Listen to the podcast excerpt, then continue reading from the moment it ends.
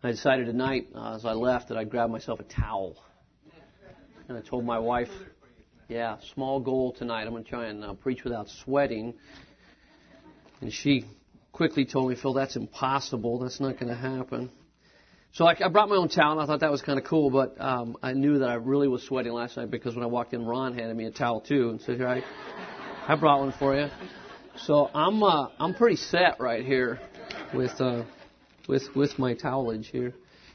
Wow, kind of wild. Podium, a microphone, and two towels. Oh, that's good. Uh, I want to start tonight by uh, really saying thank you to you guys as a as a church. We uh, we always love being here, and I'm always overwhelmed with uh, how much you love each other and how much you love us. We uh, we pop in and out of your lives, but very much feel like uh, we are uh, we are part of your body here, and uh, appreciate that very very much. Last night, even as I uh, was finished preaching and was standing uh, over here in the back, uh, lady here came and asked me, "Tell me, tell me about your housing situation.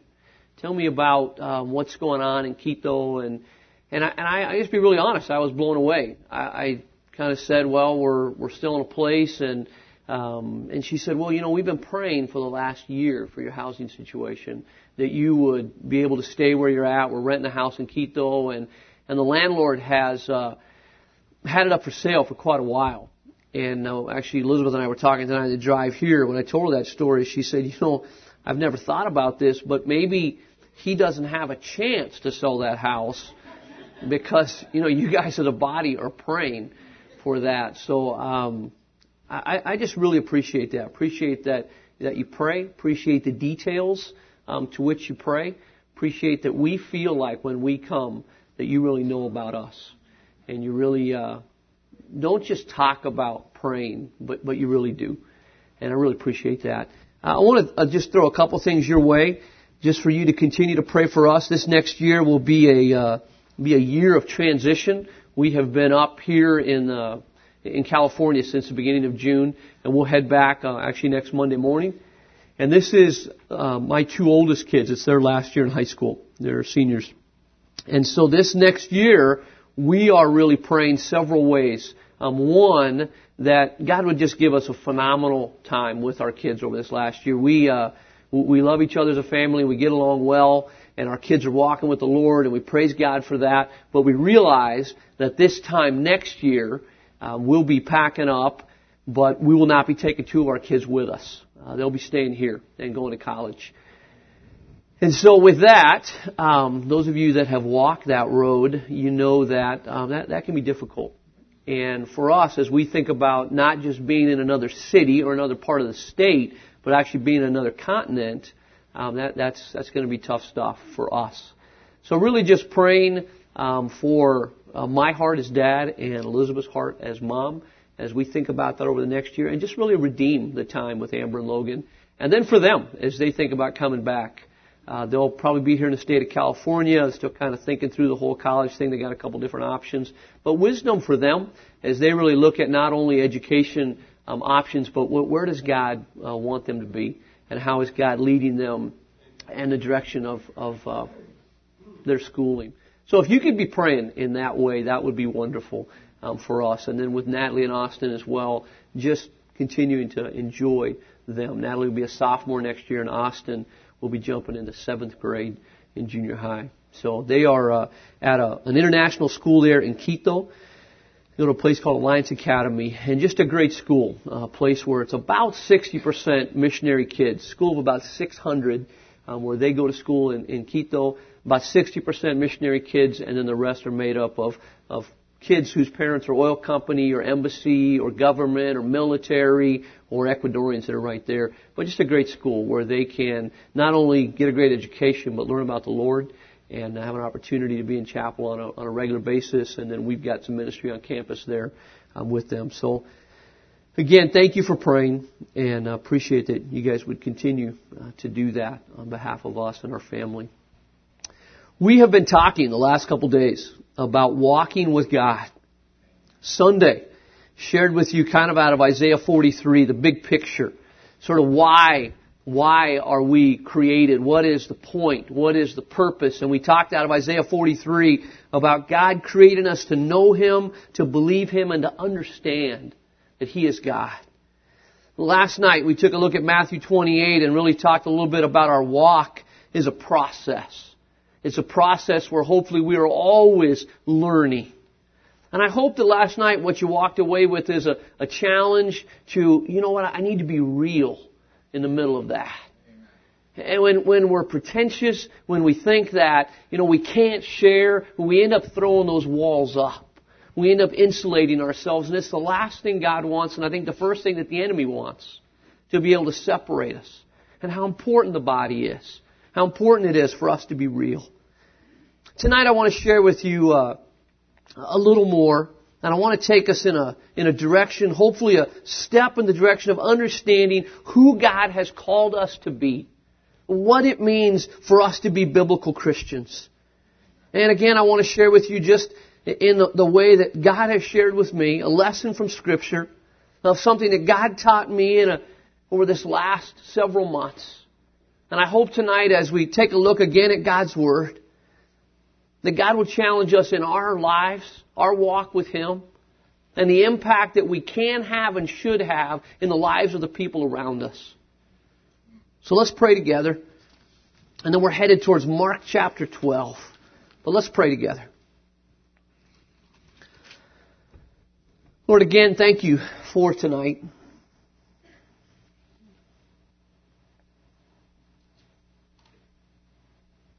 Thank you for saving us. Thank you for the good news of the gospel that has come into our lives and changed us. You tell us in your word that the old has gone and the new has come. Thank you that the new is Jesus. And pray tonight as we are here together and take a look at your word. I pray that again, you would take that word, the seed of it, and sprinkle it upon our lives. And then give us hearts that readily accept your truth. And then cause your word to grow in our lives 30, 60, 100 times. Lord, thank you for the fact that you are here in this place. And again, we invite you to speak. I ask this in Jesus' name. Amen. Amen. Grab your Bibles and open them to Mark chapter 12. Mark chapter 12.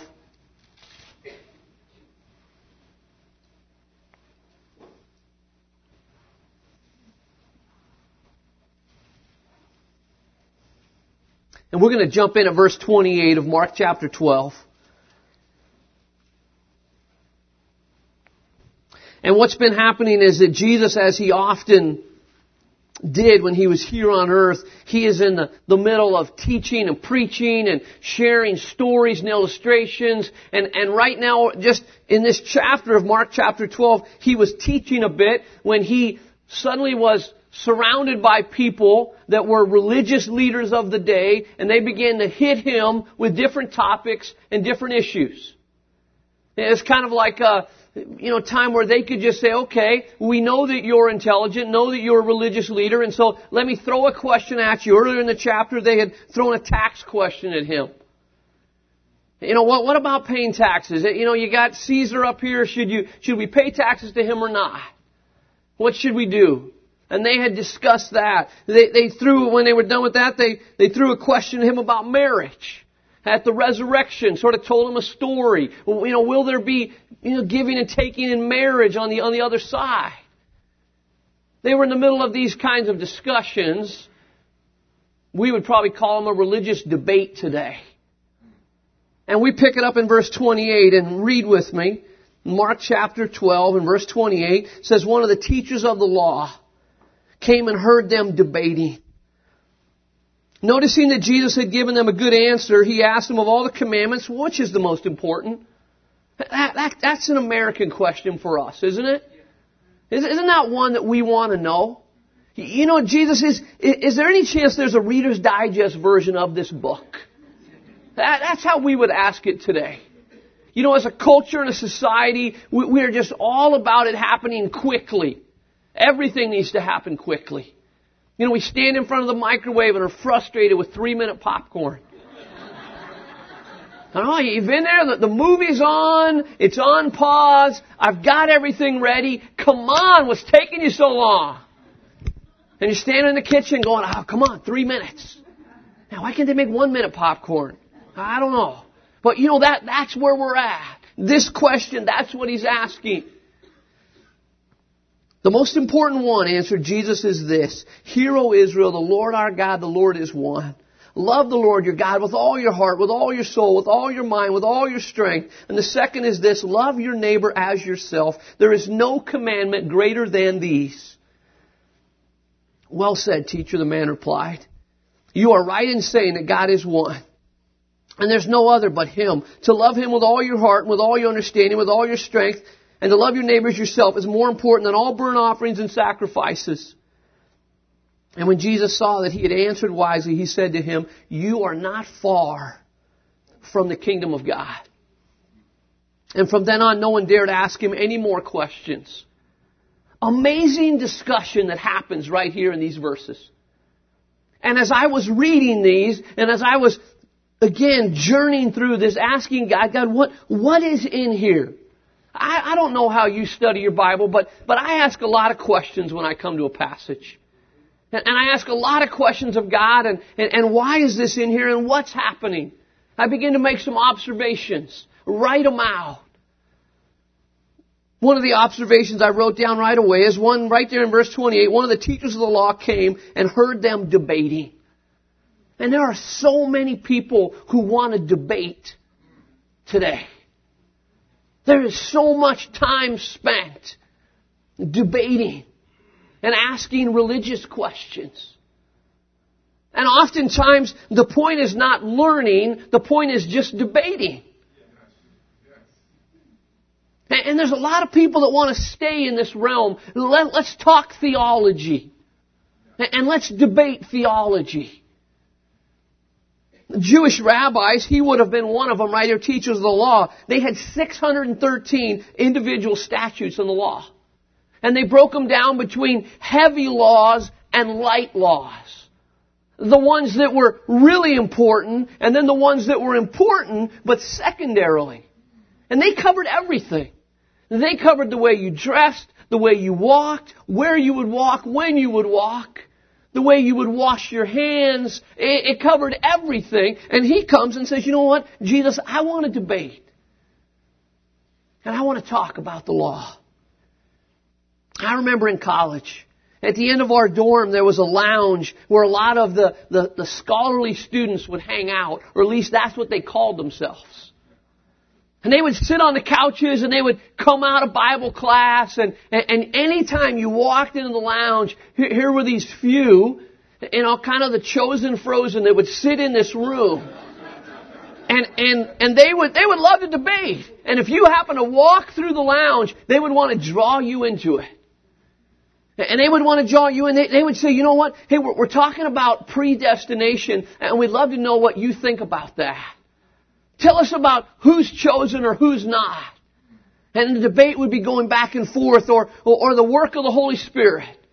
You know, do, do we have a free will, or is it all the Holy Spirit? Do we depend on Him, or do we not? You know, angels, let's talk about angels and how many are there and, and do they really show up in your life? And they would go back and forth, make presentations. They, they, Satan's power was a, a really popular topic in the lounge at the end of the dorm. Can you lose your salvation? There was one that went back and forth all the time. And occasionally the discussion about dinosaurs, where do they fit in? And what about, what about the age of the earth? Is it, is it really old, millions of years, or, or is it, you know, just 6,500 to 10,000? And, and these debates would just go on and on and on. And I remember sometimes walking by the lounge. And again, these group of guys in there, and, and, and I, maybe they had incredible ministry. I don't know. All we ever saw is them sitting on the couch in the lounge debating each other. You know, the ministry of debating, I guess. I don't know what they were doing. But I remember as a young college guy thinking, come on guys. Man, you're wasting so much time. And at the end of the day, what difference are you really making in here? And this teacher of the law came and heard them debating. Now don't get me wrong, theology is vitally important. We can look at scripture and we can look at 1 Peter 3, 15, but in your hearts, set apart Christ Jesus as Lord, always be prepared to give an answer to everyone who asks you to give the reason for the hope you have, but do this with gentleness and respect. Do we need to be able to answer why we believe? Absolutely. Absolutely. But we also need to pay attention that we're supposed to be answering questions, not debating theology. Amen. Maybe, just maybe, our lives need to reflect in such a way that people are asking me about the reason. Do you ever stop and ask yourself, how come nobody asks me any questions about my faith? Because according to that verse, people are supposed to be asking set apart Christ Jesus as Lord, that comes first. Theology is incredibly important. 2 Timothy 2.15, do your best to present yourself to God as one approved, a workman who does not need to be ashamed and who correctly handles the word of truth. Now do not get me wrong tonight. Theology is incredibly important. But good theology always works itself out in our lives. Always. And if our theology does not get worked out in our lives, then it oftentimes leads to one of two things, either legalism or pride. I end up with all of the answers and all of it, and, I become a legalist. This is the way everybody needs to toe the line. And if you're not, then you're not spiritual. And the other place it goes is it goes to pride. I know all the answers. I remember as a student in high school going to some debates Christian debates, quizzes. And we would get together and it would be a room full of hundreds of Christian high school students and they would set up tables and where you would answer questions. And they had a little buzzer, kind of like a Christian Jeopardy almost. And the question would come up and people would, would, you know, ring in and they would know the answer. And sometimes they were complicated questions. Incredible knowledge. I wonder what would happen if we set up one of those quizzes and ask some of the questions. You know what? Uh, this particular one, along with the answer that you're about to give, please tell us how it's worked out in your life. But oftentimes we don't ask that. We just want to make sure that we have the knowledge up here in our head. That's what was happening right here. Haddon Robinson, his book, Biblical Preaching, kind of poking his finger at preachers, wrote this. I love this. Dull preaching usually lacks creative application. Boring sermons evoke two complaints. Number one, it's always the same thing. The preacher always says the same thing. And number two, the sermon does not relate to the world directly in any practical sense. And then he writes this. It's true enough, people reason, but so what? What difference does it make? After all, if a man or woman decides to live under the mandate of Scripture, such action will normally take place outside the church building. And on the outside, people lose jobs, worry about their children, and find crabgrass invading their lawns. Seldom do normal people lose sleep over the Jebusites, Canaanites, or Perizzites or even about what Abraham, Moses, or Paul had said or done. No, they lie awake wondering about grocery prices and crop failures and quarrels with a girlfriend and diagnosis of malignancy and a frustrating marriage and the rat race where only the rats seem to win. If the sermon does not make a difference to the world, people wonder if it makes any difference at all. And a preacher should forget about speaking to the ages and speak to today. A preacher must know his people as well as his message. Too many times we walk around with a religion that has absolutely nothing to do with the outside world. And what we amass in our heads, and what we spend so much time debating, are questions of religion and very little about relationship with God. I had the privilege of taking some seminary classes when, when I was on staff at a church in Southern California, and one of the professors that I had, incredible man of knowledge. I took an apologetics class from him and I took an ethics class from him, and I have never met anybody with as much knowledge about those two areas as I did him. I learned so much from him. And he could talk on any subject. And he knew God's Word. And he would work it in and he would talk to us and he would drill us. And I remember walking away from his class week after week after week saying, man, that guy is incredible in the knowledge that he has. We moved to Ecuador. Came back on our first trip back. And I remember talking to a student who went to the university where he was teaching at, and I said, and he told me about a class, and I said, hey, have you ever had this teacher? And I mentioned this guy's name. And he said, You, you didn't hear about him? I said, No. And he said, Well, he actually went totally sideways. Left his wife, left the church, left his job. Today he says that he really wants nothing to do with Christianity. And I remember standing there just feeling like someone had just slugged me in the gut.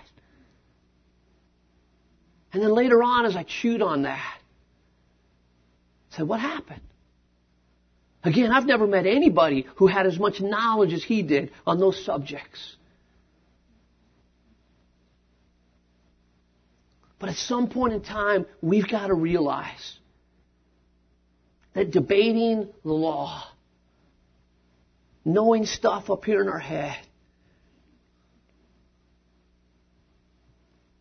it's not going to radically change our life.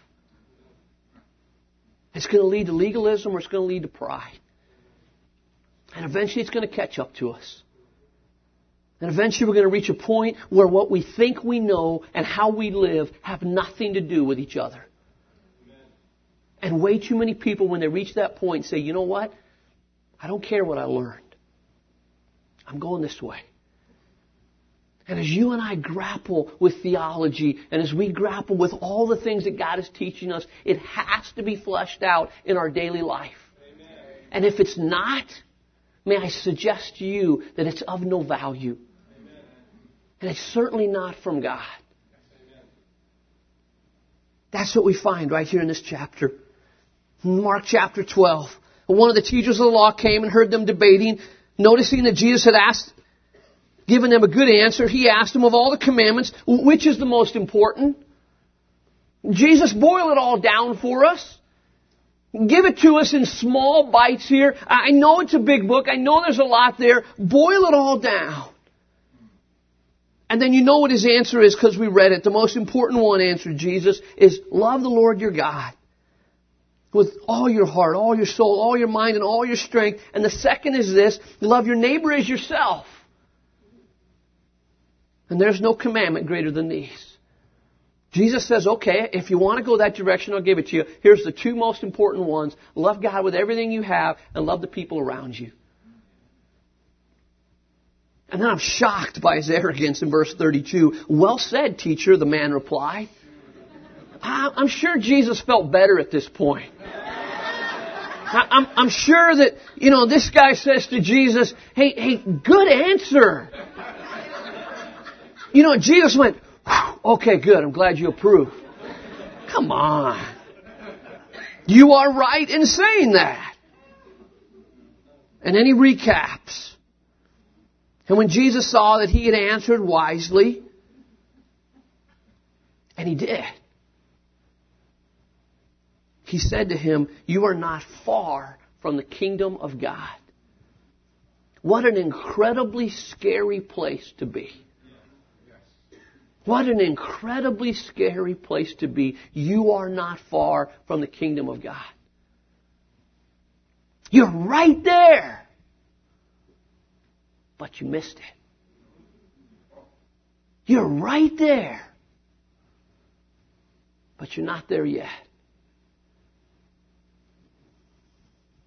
And from then on, no one dared ask him any more questions.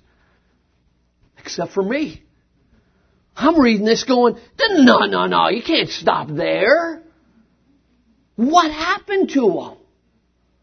What happened to the story? I, I don't know if you talk to your Bible. Sometimes I do. When I'm reading and, I, and I, you know, you can't leave me hanging there. And that's when I'm so grateful for the Gospels. I'm so grateful that, you know, Matthew, Mark, Luke, and John, they all wrote it down, and they wrote it down, I believe, for this very reason, because sometimes we ask this question, well, where's the rest of the story? As Paul Harvey would say. Where, where is the rest? And, and so let's turn over. Look, look at Luke chapter 10. We actually get a peek into the rest of the story. Luke chapter 10, I, I immediately started looking. There's, there's got to be more in here. You're not far from the kingdom of God. What happened to him? What, what exactly did Jesus mean by that? You, you, have the truth, you understand it, you even articulated out loud that I answered correctly, but you're not far. So let's go to Luke 10. Verse 25. On one occasion, an expert in the law stood up to test Jesus. Jesus, he said, what must I do to inherit eternal life? What's written in the law? He replied, how do you read it? And he comes back with the same answer. Love the Lord your God with all your heart, all your soul, all your strength, all your mind, and love your neighbor as yourself. You have answered correctly. Jesus replied. And then look at those next words, powerful words. Do this and you will live. Do this and you will live. Do you catch that? Do you see what's happening? The, same question comes up. What's written in the law? And he comes back, love the Lord your God with everything you have and love your neighbor.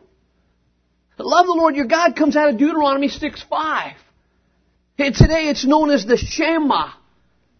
It's, it's what a, a, devout Jew will say every morning when he wakes up and, and every night before he goes to bed.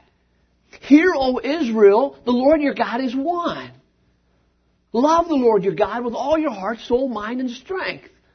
It comes right out of Deuteronomy 6, and then the next part comes out of Leviticus 19. Love your neighbor as yourself.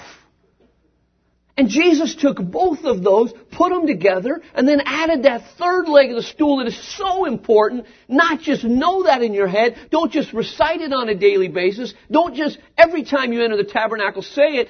Do this. And you will live. What was missing out of his life? What was missing out of his life was action. He knew it. He said, let me tell you, I know the answer to the test. I know this one, teacher. And Jesus said, You're not far from the kingdom. And the reason that he wasn't far is because he had part of the answer, but he did not have the whole one. No, the whole one was do this and you will live. And we still see people exactly like that today who swing to those two extremes. They swing to the extreme of, you know what, it is all about knowing about God. And I'm going to go away and I'm going to live in a cave and I'm going to do nothing but study God's Word all day long. And we go to that extreme. And the other extreme is that I'm going to come over here and I'm going to serve God and I'm going to do all kinds of great things for Him, but I'm not going to know Him. A friend of mine just recently was in Oakland with Habitat for Humanity. An incredible organization that started on godly principles by people who loved God and said, you know what, we need to do something tangible for people who are in need. The problem for him as he took his youth group to Oakland thinking who, who he was getting involved with was he ran into staff people who were doing great things but had no connection with God. And he asked them, you know, do you know about this organization? Have you read the book about the founders? And they said, yeah, we've read it. What do you think about what they stand for? Oh, we don't really care about what they stand for. We just want to do good things for people. And you know, too many times today, we see people on those two extremes, God only or just helping people. And Jesus says, you know what? It's gotta be both. It's gotta be both. Uh, my love for God has gotta result for people around me loving them. Those two things cannot be separated. They have to go together. And that was Jesus what he was saying right here. James later on wrote all about it. Turn over to James. James chapter 2, familiar verses to you.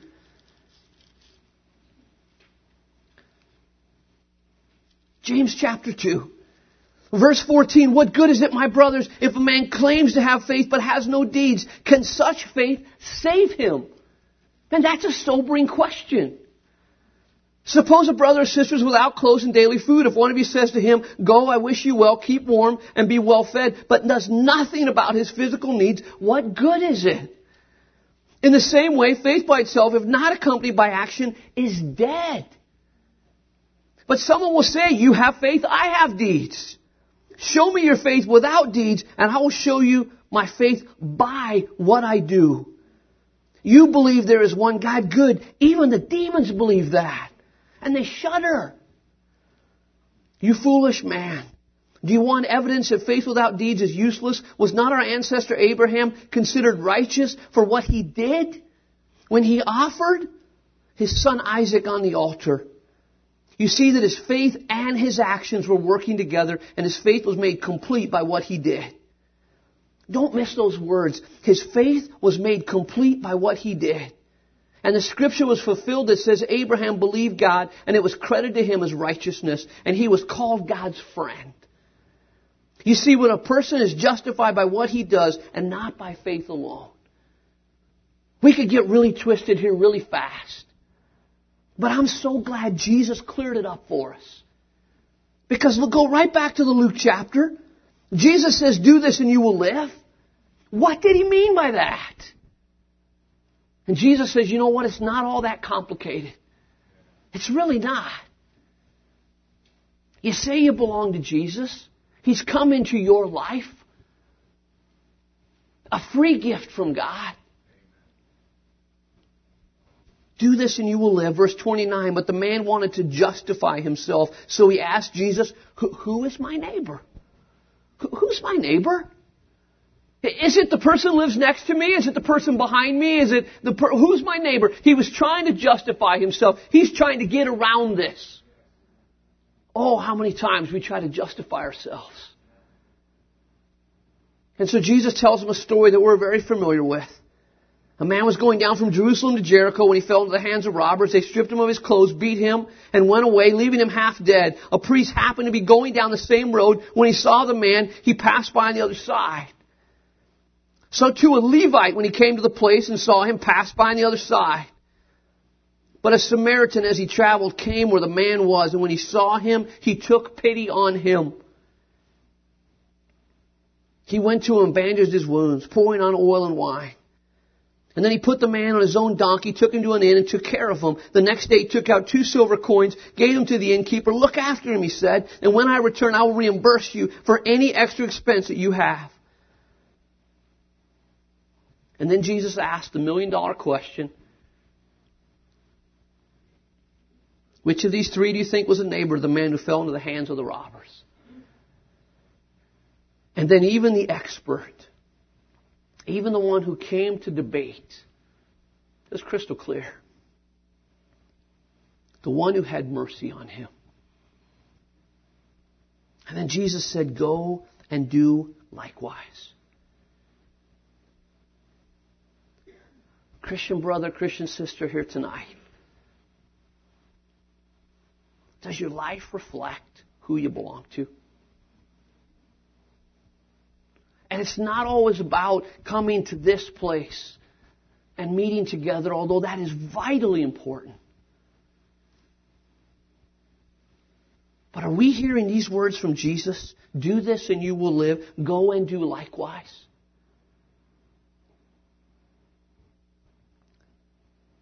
This story was drilled home to me as I was in my house in Quito, Ecuador. We'd had a short-term missions team in. It had been a long trip with a lot of people and we were exhausted. We had taken these short-term teams as we often do. We taken them to the jungle, to an urban site there in the city. We were, had worked hard with them, Elizabeth and I.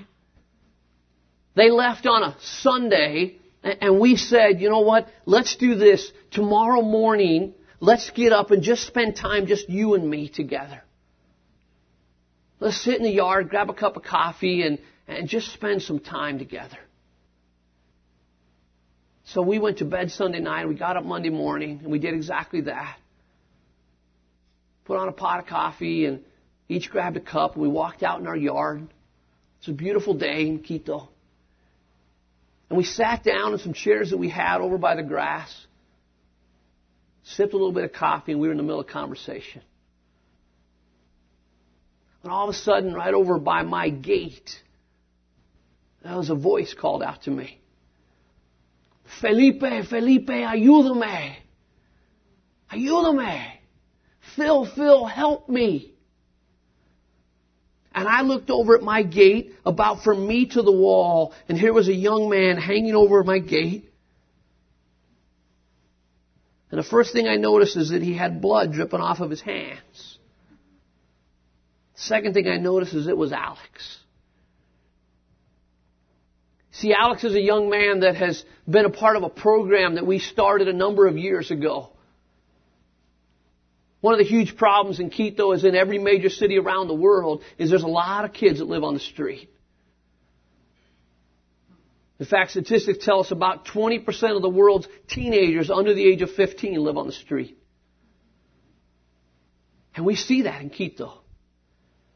Early on in the opening months, Elizabeth and I had been there. We saw a handful of teenagers and, and, what they were doing to, to get by. They lived in the park and, and they stole and they did lots of different things. But one of the things they did is they, they took a torch and a little bit of diesel fuel and they'd put it in their mouth and they'd blow the diesel through the torch.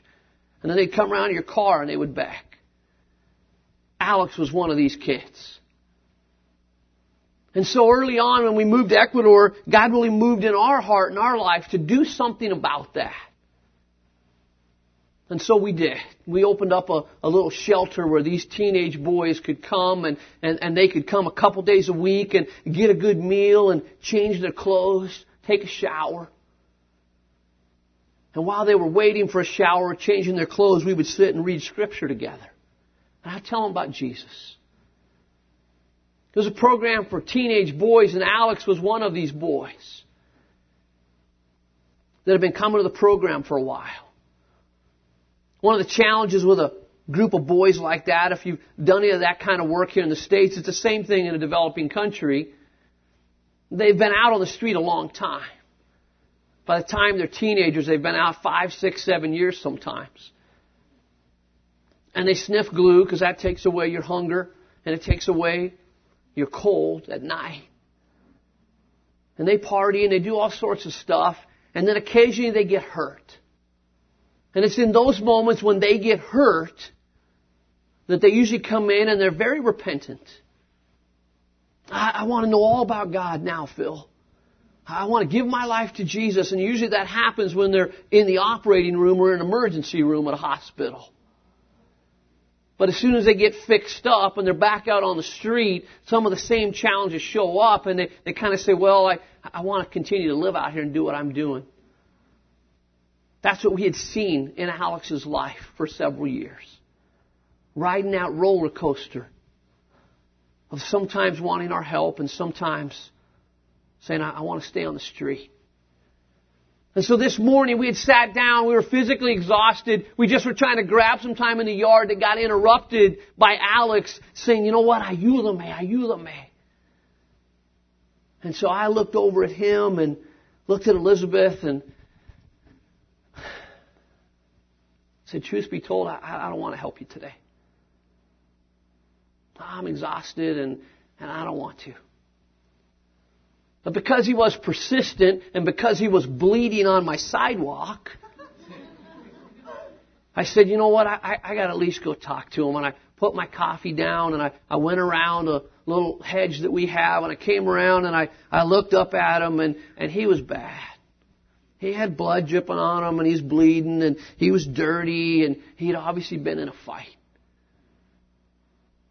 See, what they do there on the street is they take a bottle and they'll just kind of snap off the end of it, hold the handle, and they'll fight with that. So he shows up and he's looking at me and, and he's saying, Felipe, ayúdame. Tú eres mi amigo. You're my friend. I said, you know what? I, I, I feel like anything but your friend right now. And Alex, stop dripping blood on my gate. Stop dripping it on my, on my pavement here. So I, I thought to myself, okay, yeah, I, at least I can do is go grab some band-aids and help him out. And I'm sounding pretty callous right now because I, I really was feeling that way. I, I'd helped him many, many times. So I went into the house and I grabbed some band-aids, some hydrogen peroxide, and thought, what would my mom do? Okay, she would do this and this and this, and this is what she did for me every time I get busted up. So I, I went outside and I took band-aids and hydrogen peroxide, and, and, and I had grabbed a shirt that I was, he's about my size, and, and I thought, okay, I'll help him out. He can get on his way, and I can get back to what I was doing. And so I went out there, opened my gate, and I walked out, and I set him down on the curb, and I said, okay, let's, let's get going. I started looking at him. First thing I realized is he was missing half of his pinky. Uh, okay, hydrogen peroxide and a band-aid is not going to solve that. Second thing I noticed as he lifted up his shirt is he had a seeping wound right here that I can see is just seeping. Okay, that's going to be tough to fix here at my house. And I'm starting to get frustrated. And I'm, you know, starting to one of my best lectures. Alex, what, what are you doing? Come on, how many times have I told you that the street is death in the street? Man, there's nothing in the street for you. And this frustrates me. And then right there in the middle of my frustration, God convicted my heart. And He convicted my heart with this story right here. You know what, Phil? You're the Samaritan. Right now, you got to make a choice. Are you going to be the priest? Are you going to be the Levite? Or are you going to be the Samaritan? And I wish I had a super tender heart. But sitting there with Alex, I went, yeah, yeah, yeah, yeah, yeah. I know Scripture, God. I know the story. And so I came back in and I looked at Elizabeth and said, I, I don't know what to do. I don't want to help them. But I feel convicted that I need to. And so I know this is not what we had planned. But I'm going to help them. So I went in the house and I grabbed a couple towels to put down the seat of our car. Grabbed some clothes that would fit him, and because his clothes were worthless. I said, "All right, Alex, come on, get in my car." He got in the car and we drove down to the clinic and I tried the best I could just to, to soften up to him a little bit. Tell me what happened. He started telling me the story. And we got to the clinic and we walked into this place and there were a couple hundred people in line. Stood in line with him, had him sit down, and it, it took a while, and I finally made it up to the window. You gotta pay first. So I went up there and said, you know, I need to see a doctor, probably need some stitches. And, and they said, okay, you need to buy some medicine. So I did that. Kept Alex in line. About the time we got it paid, we made it inside and they put us inside a room and I went and I found a nurse. I said, hey, nurse, um, is there a doctor here? I need, got a guy that needs to be seen. And she said, well, actually, we got a lot of people waiting. But the doctor, there's only one on duty here today. And he hasn't shown up. I'm like, you gotta be kidding me. Alright. So I sat with him for a little while longer and finally the doctor came. Nurse started scrubbing him up and they sutured his finger, they, they sutured the, the gaping wound, kind of working on him a little bit, and I'm contemplating this story. And then it hit me. Hey, you know what? That guy did not stick around. He didn't. He did not stick around. You know what, God? I, have been obedient to you, and, I, and I'm following Scripture, and, and, I, and I've got him. I've, I've taken pity on him. I, his wounds are bandaged. And so I, I looked at the doctor, and I, I said, you know what? Here's my card. And I, I work just down the street here from you, and if there's any other expenses that he incurs, I'm happy to pay for them. That's what he did. But then I love the part where he says, look after him, I'll reimburse you, and then he left. And so that's what I did.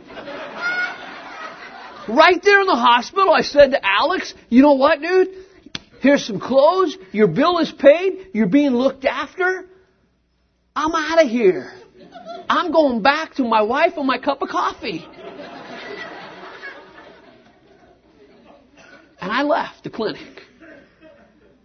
And I saw Alex a while later, a couple days, a week later, and he showed me his stitches and he recuperated. I'd love to tell you that Alex dropped to his knees and gave his life to Christ forever, but it didn't happen. But you know what? As I was driving back to my house, you know what I heard God say?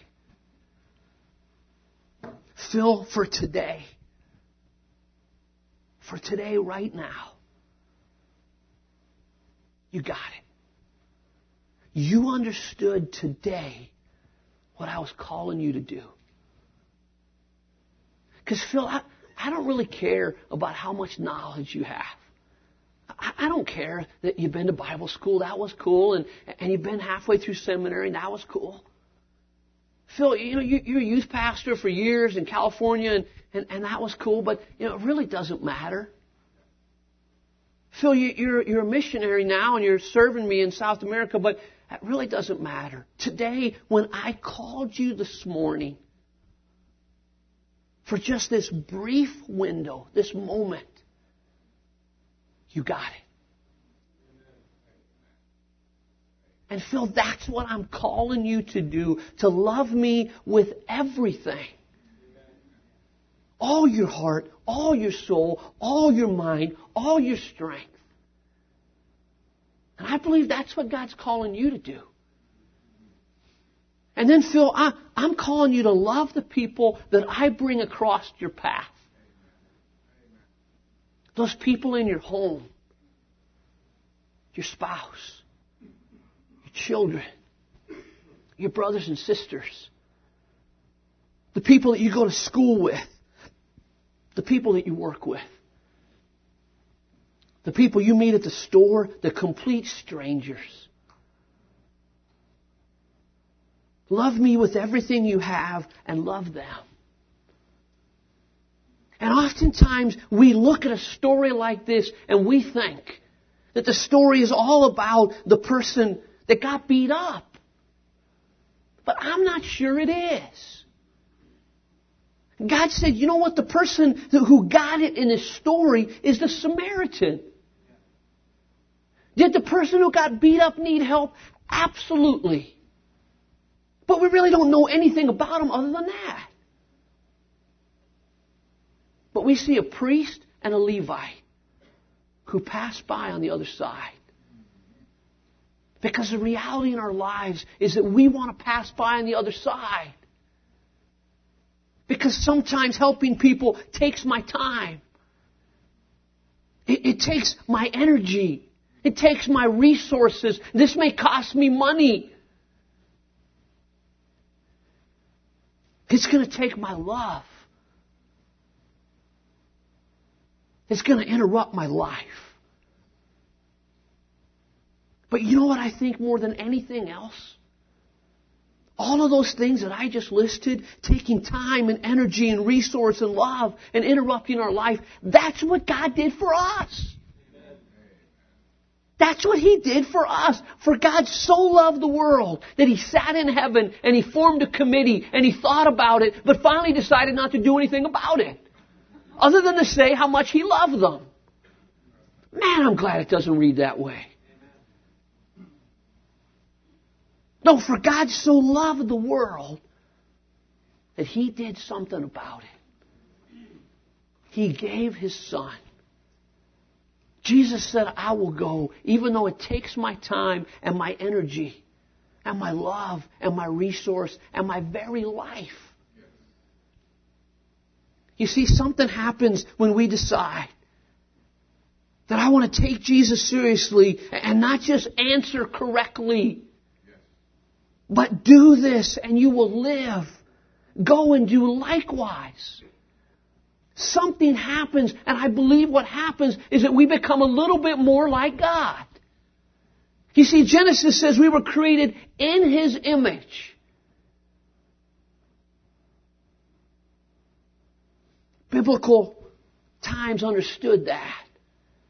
That when a king or a ruler wanted his image to be throughout the kingdom, they would take a little statue of themselves and they would put it in all the little towns and all the little villages in the kingdom.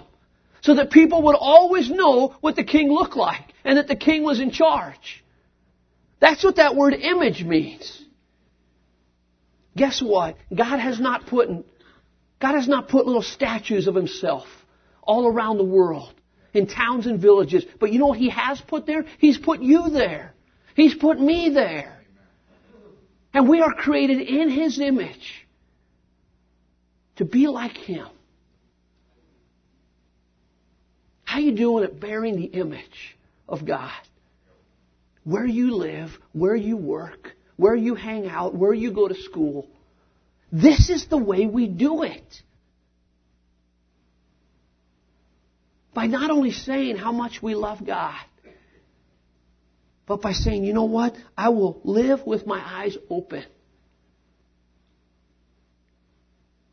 And the people who I come across, or who God brings across my path, even though it's messy, even though it takes time, I will give. Because I serve a God who gives. And I will take a step closer to Him in this walk, in this journey. I want to be like Jesus. And Jesus was not afraid of the messy. He was not afraid of time. He was not afraid of giving his resources. That's how I want to live my life. It's a great little book called Taking Up Your Cross. And the writer writes this, and I want you just to listen for a second. She writes about an article that appeared in USA Today entitled By the Sea, By the Sea, How Happy We'll Be Without a Pool. The author of this article surmised that the world is divided into two groups, pool people and ocean people. And having spent most of her life near the ocean, she, she readily related to this story the author noted the absurdity of Americans building swimming pools right on the ocean's edge, thinking we can do better than nature by painting it turquoise. Reminiscing over his childhood, he told how a rectangle of water in the middle of a parking lot wowed him for the first time. He left the farm and stayed at a Holiday Inn. But later on, he, he wrote this. But after I saw the ocean, the Holiday Inn seemed, well, inadequate. I ask you, can you take a long walk along a pool? Can you pick up wonderful things around a pool, take them home, and keep them forever? Can your dog romp for miles along a pool? Can you sit and gaze out at a pool for hours on end? Can a pool outside your window lull you to sleep? Pool people, of course, say that the ocean is messy. There are things in there, they cry. And the waves, they knock you down and all that sand gets stuck in your bathing suit. Well, that's the whole point. It's noisy and body and unpredictable and gives off a glorious smell when irritated. And sometimes it's just downright rude. It throws sand in your face. That's the fun of it. The ocean makes you laugh. A pool never does. And then the author of this little book writes this, as I reflected on his words that day, it occurred to me that there are two kinds of people in the church as well. There are those who are not experiencing the living God and instead serve a lesser God of their own making. Like pool people, they build a life, paint it with religious activity and good works, and fill it with the wealth of this world. They keep it clean, manage it well, and believe that it's the best they can hope for. Tragically, just beyond the edge of their existence lies the ocean of God's glory. And oh, what an ocean it is. There have always been those eager to ride its waves, explore its depths, and be continually confounded by its power. True, they've learned it can be a messy place. El Shaddai knocks them down and throws sand in their face. The lion of Judah is unpredictable. He roars and reacts magnificently when irritated, but oh how the King of glory makes us laugh. His face shines into our soul, creating a bubbling cauldron of joy that seeps out of the depths of our being. And life without that, no matter how we embellish it, is only a caricature of a real thing. All the while, the ocean of God's glory beckons to every one of us. How could we ever resist? I love that. And what I hear Jesus saying is that you can sit on the sidelines and you can be close to the kingdom. Or you can jump in. Sometimes messy. Sometimes costly. But as we're talking about walking with God, I don't want to sit on the sidelines. I don't want to be out of the game. Just talking about theology.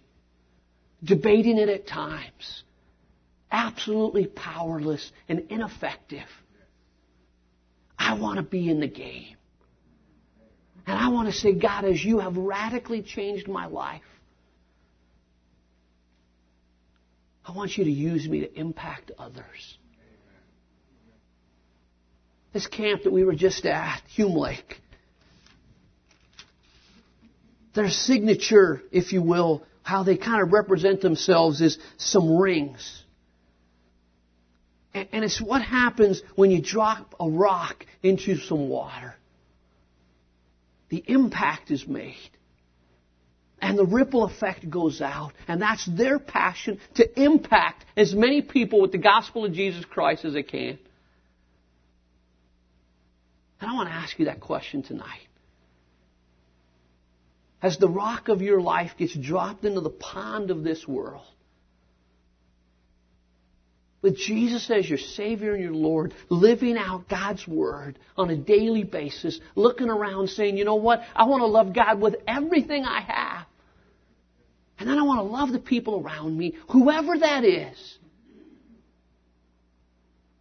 How big will the impact of your life be? What difference will your life make and my life make in eternity? By God's glory and to His honor, not ours. May our impact be great.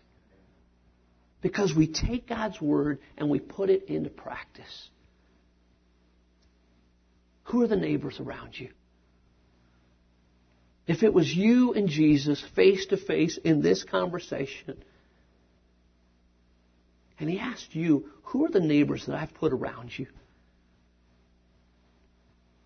I wonder if tonight you can mentally think through that. Who are those neighbors? Who are those people you see on a daily basis? Are they seeing Jesus? And if not, why not? Let's pray together.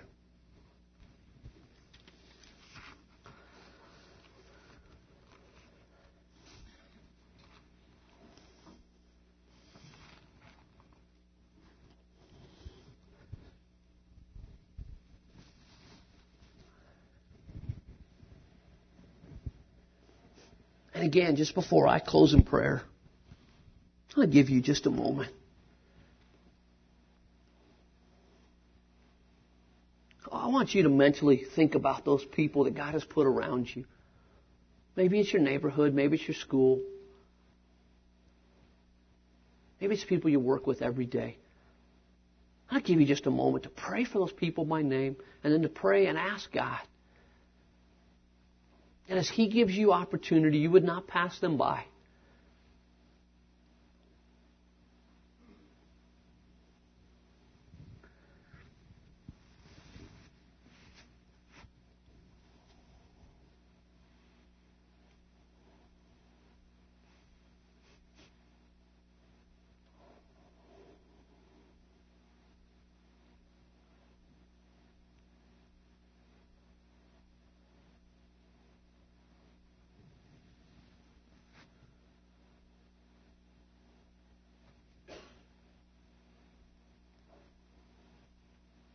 Lord, there's people like Alex that you bring into our life every single day.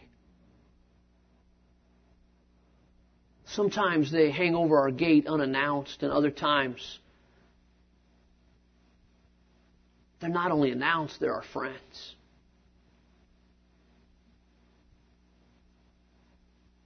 Lord, remind us tonight that it's, it's not our job to save them. That, that's your job. It's just our job to be faithful. To love you with all of our heart, all of our soul, all of our mind, all of our strength, and then love those people around us.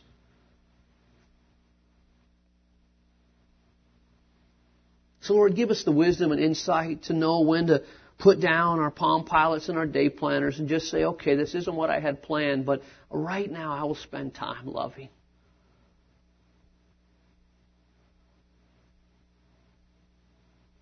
Lord, help us to balance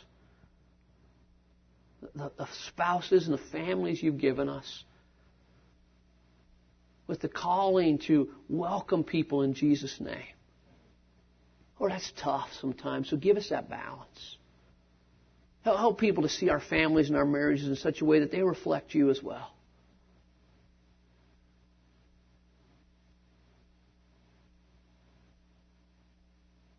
Lord, thank you for the faith that you have given us to believe in you.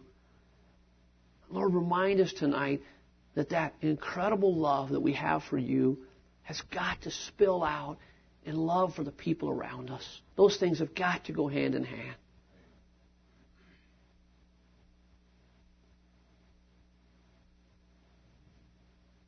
And Lord, again, I thank you that we don't do that on our own. Thank you that you've given us your word.